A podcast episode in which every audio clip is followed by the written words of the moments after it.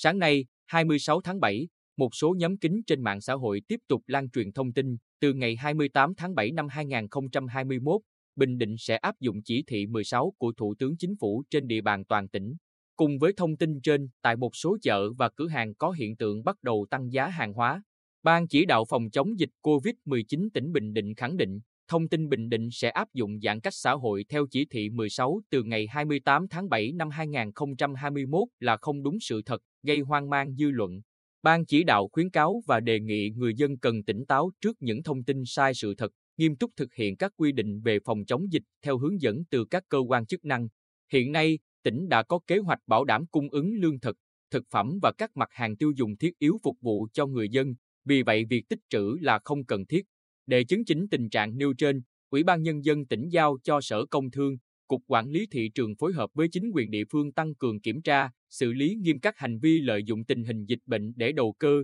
găm hàng, tăng giá bất hợp lý. Đồng thời, giao Công an tỉnh và Sở Thông tin và Truyền thông theo dõi, xử lý theo quy định pháp luật đối với hành vi đăng tải, chia sẻ thông tin không đúng sự thật, gây hoang mang dư luận xã hội.